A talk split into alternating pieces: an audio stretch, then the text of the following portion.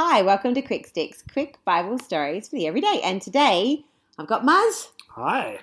and this is about the Israelites returning home to the promised land. So we know that they've been in exile with King Nebuchadnezzar and then the other kings in Babylon. We know that Nehemiah came and rebuilt the walls of the city and had great favor with the king.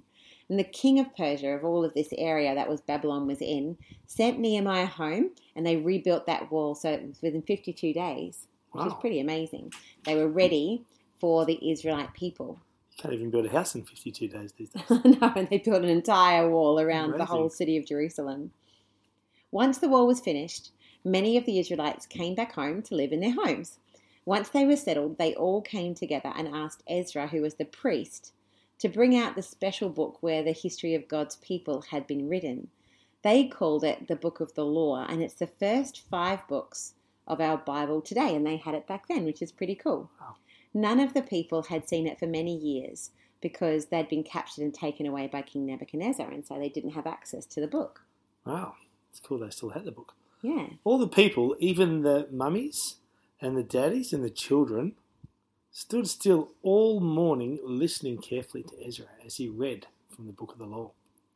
Ezra stood high on a wooden stage so that everyone could see him. And when he stood up, all of the people stood up too because they were showing respect to this special book from God. The people were so excited to see this book, this book of the law, the first five books of our Bible, that they bowed down with their faces to the ground and they worshiped God. They knew that this book had words from God and that if they followed it closely, God would be able to bless them and keep them safe. As the people heard the stories in the book of the law and heard about all the rules they had been breaking, they all started to cry and be sad. But Nehemiah said to them, This is a special day before our Lord. Don't be sad, for the joy of the Lord is your strength. So then all the people went to celebrate and be happy instead because they'd heard God's word and they'd understood them for the first time. Wow, Ezra and his helpers spent lots of time reading the book of the law so that they could teach God's rules to all the people. Then all of the people made a special promise to return to following God and to return his commands. It's pretty exciting that today, most, lot, so many people, in fact, we have a few in our household, have the Bible just in our homes. You might even have a Bible of your very own.